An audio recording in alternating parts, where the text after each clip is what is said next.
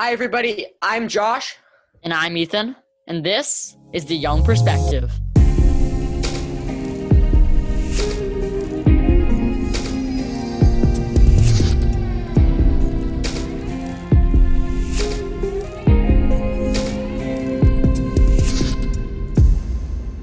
So, today we're talking about a book we just read in our English class. It's called Fahrenheit 451. Um, it's kind of a social commentary written in the 1950s by Ray Bradbury. So, Ethan, take, take it away with, uh, with the description. So, if you haven't read the book, um, it's a popular book, but if you haven't read it, basically it follows a man named Guy Montag in a futuristic American society where he is a firefighter, but he's not your average firefighter like you see nowadays. Firefighters in their society burn books. So the government has outlawed books. You can't read any book. You can't have a book. You can't. They're basically trying to censor all of their citizens to have a simplistic life where they don't ask any questions and just uh, do exactly what they're told. And so the firefighters, uh, when they get a tip about where a book is, they go and burn the book and they arrest the person who has it. And so crazy. Guy meets a girl named Clarisse, a teenager who's living next door to him. And Clarisse basically changes his mindset about um, the whole society that he lives in and convinces him that he's not happy. He he needs more in life. He's not. The society isn't um, with its all censorship isn't fulfilling uh, what he needs. He needs knowledge um, to be to live uh, freely. And so he over the, the uh, a week a period of a week he changes his entire life. We find out that he's been um, stealing books from all the houses that he's been burning. And so he starts reading these books and uh, he shows them to his wife, and his wife gets afraid. His commander finds out about the books and he's going to be arrested, but he kills his commander and he uh, runs, tries to leave the city, and he's a big chase to try and get him by the government. Um, but he's able to get out and he joins a society where the society um, reads books and they memorize the books and they hold on to those the books and they hold on to teach them to the next generation and hopefully try and change the world to make it so they're allowed to read books and they're allowed to have knowledge and the government doesn't have so much power and censorship over them. And so basically at the end of the book what happens is he's, he's out of this, this city in this little group or society um, and the, the nation the united states enters a war and the city he was in is bombed is bombed by nuclear bomb or uh, uh, the other enemy, the enemy nation drops a nuclear weapon on, on the city, and the city is flattened, and Guy Montag basically escaped and it saved his life. Right. He's um, right outside the city. He sees it get getting bombed and everything destroyed, everything these huge massive buildings just collapsing into nothing. Yeah, and it's kind of a social commentary because the book was written, I think, 1953, sometime in the 50s, and that's right at the beginning of the Cold War, right? Mm-hmm. So, so the first bomb, a nuclear weapon was dropped um, in 1945 by the U.S. on Japan, and then after that, they had the Cold War and the arms race between the United States and, and USSR to gain nuclear weapons. And the big fear was the danger of nuclear weapons. What can right. they do? do to a city what we have to be careful with them um, people were building bomb shelters and we're talking about food so it was it was really in the forefront of people's minds but but i think it's interesting this whole idea of government censorship and, and the goal wasn't to try to make, or Captain Beatty, the commander that Guy Montag killed, claimed that the goal wasn't to make people miserable. He claimed the goal was to make people happy.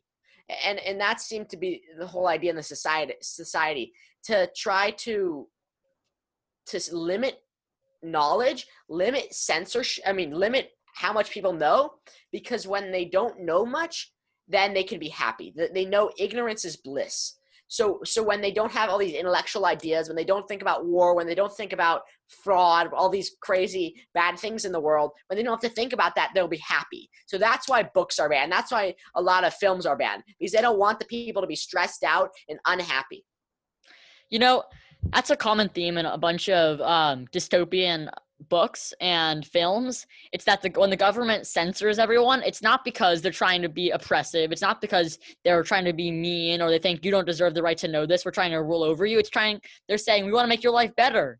And when you read all these books you get all these ideas and you get sad you don't need that. If you just have to live a simple life you're so much happier. Oh you have you just have you're sitting your your home with your husband and maybe your kid and you watch TV all day long on these walls where you have these fake families that are customized to um these electronic families that are customized to be so nice to them and and everyone thinks that they're so happy but really they just don't know any better, and they're actually quite sad and don't really uh, think much outside of just their every just their normal lives. You, you know, it's interesting because the claim is that it makes people happy, and and if is ignorance really bliss? Is not knowing anything really making people happy? I don't think so. First of all, when when you're ignorant, all the facts you know, everything you know is meaningless. When you don't have the truth, when you're when you're not told the truth and what's really really substantial in the world, that, then everything your life becomes meaningless. Everything becomes meaningless. Uh, and the second thing is that because of censorship, or censorship basically is when the government comes and they and they t- stop one idea from going into the masses from one the masses from from accessing one idea and they give the masses a different idea right? They're forcing some kind of ideology down the brains of the masses. And the, and the problem with that is that means the masses are enslaved to the government. The masses are at the begging call of whatever the government wants them to think. So they're they're slaves to the to the government ideology. But when you have free speech when there's no censorship when people are allowed to think what they want to think, they're not enslaved. They can make decisions on what they want to make decisions on. They're free to choose one opinion or another opinion. And that word freedom is key. When they're free from the government choosing what they think, when they're free, that's when they can truly be happy and that's when they can they can truly find meaning. Right. When you they might not think that they're enslaved, the citizens in 451 because they don't know any better. They think that this is the life that um, that's always been. Uh, we've always um, uh, haven't been allowed to read books since for the past hundred years, and this is what we really want. But that's because they don't know any better. They don't. Their government is only telling them, them one ideology, and if you only know one ideology, how can you know that you're being enslaved? How can you know that you're being forced only this one idea when there are thousands of ideas? When when you're being forced to have this uh, one opinion or to believe in this one god or only or to do all this this one thing you don't know any better because you haven't experienced anything else. And that's what's causing them to uh so that's what's allowing the government to enslave these people without them doing anything because they don't realize that they're uh, that, that they're being enslaved and that there's a better life ahead of them with knowledge uh, and the knowledge gives them power. It gives them the information they need to live a life of their own um, opinions and their own beliefs and their own ideology. To some level, ignorance is bliss because if these people were truly unhappy, they're probably happy and blissful to some level. But if they were truly unhappy, then they would rise up against the government. The masses would rise up and they would overthrow the government right? So, so in, to some level, the government censorship is working, right? And it's keeping the people content with, with what they have and, and the information they're given. But if you apply this to our world, it, it doesn't work that way. Right, Josh. The reason why, um, if you just uh, take away all information uh, and say that ignorance is bliss, uh, why that doesn't work in a real society is because in a real society we um we've seen we can see uh and we know um other ideas. When you're born into when the people in this society they're born into this life so that's all they know. They've never experienced anything else.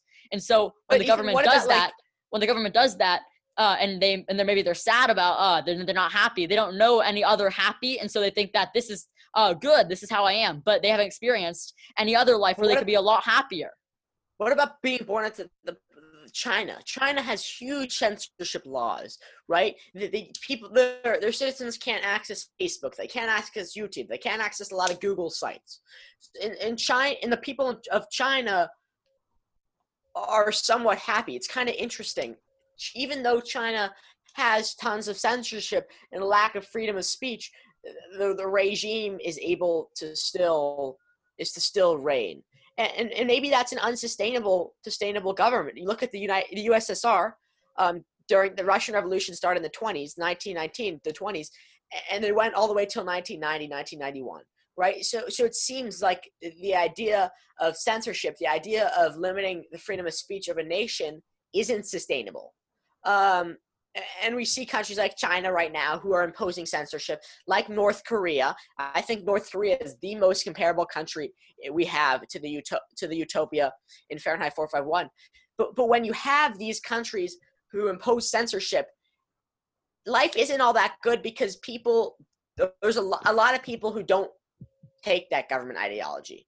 There's, that causes them to rise up against the government, and that causes a lot of violence, right?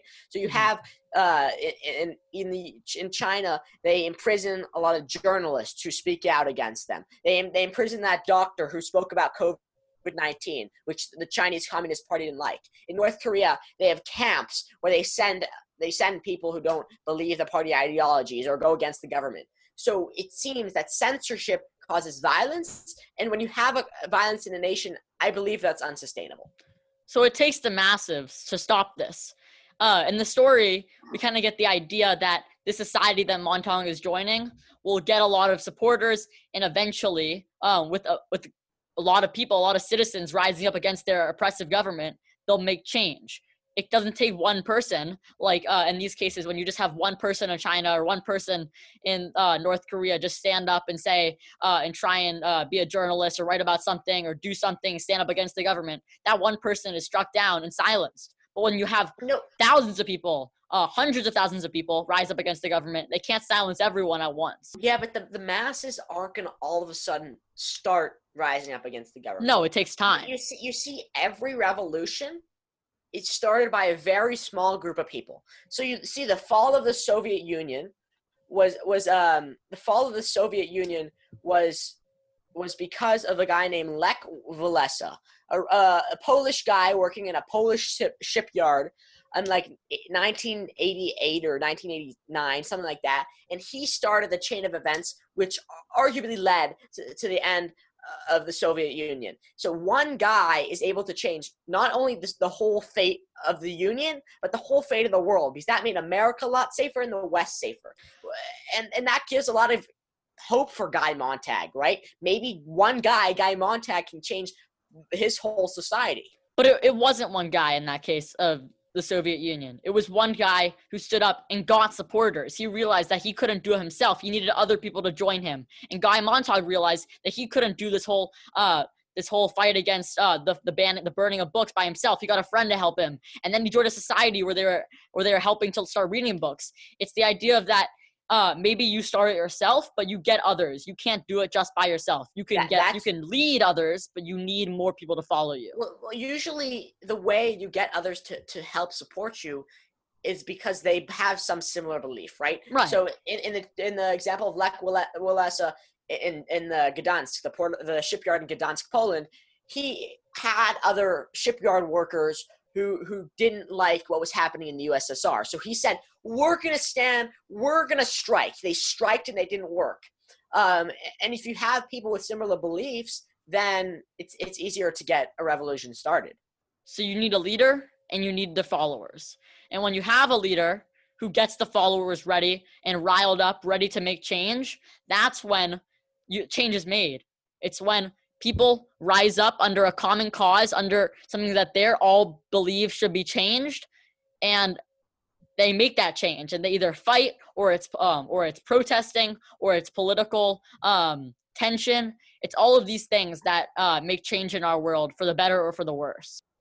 You know, you look at our society. We believe a lot of people believe that one person can't make a difference. Eh, we have no power to change the world. But just like Lech Walesa, if we can start a movement, we can change the world. If I stand up for what I believe in, I may get traction with my idea and I can truly change the world. So so one guy in, in 1914 killed Archduke Ferdinand eh, in, in Eastern Europe. One guy killed Archduke Ferdinand. The, That started World War One. He changed the fate of world, world, the world. Without World War One, World War Two wouldn't have happened. The Nazis wouldn't have had the, done the Holocaust. Um, without World War One, the Cold War likely would not have happened. All these things were because of one guy killing the Archduke. So one action can have a lot of a lot of effects on the world. Mm-hmm. So this is a really interesting episode. Josh and I would like to thank you guys for listening. And this was The Young Perspective.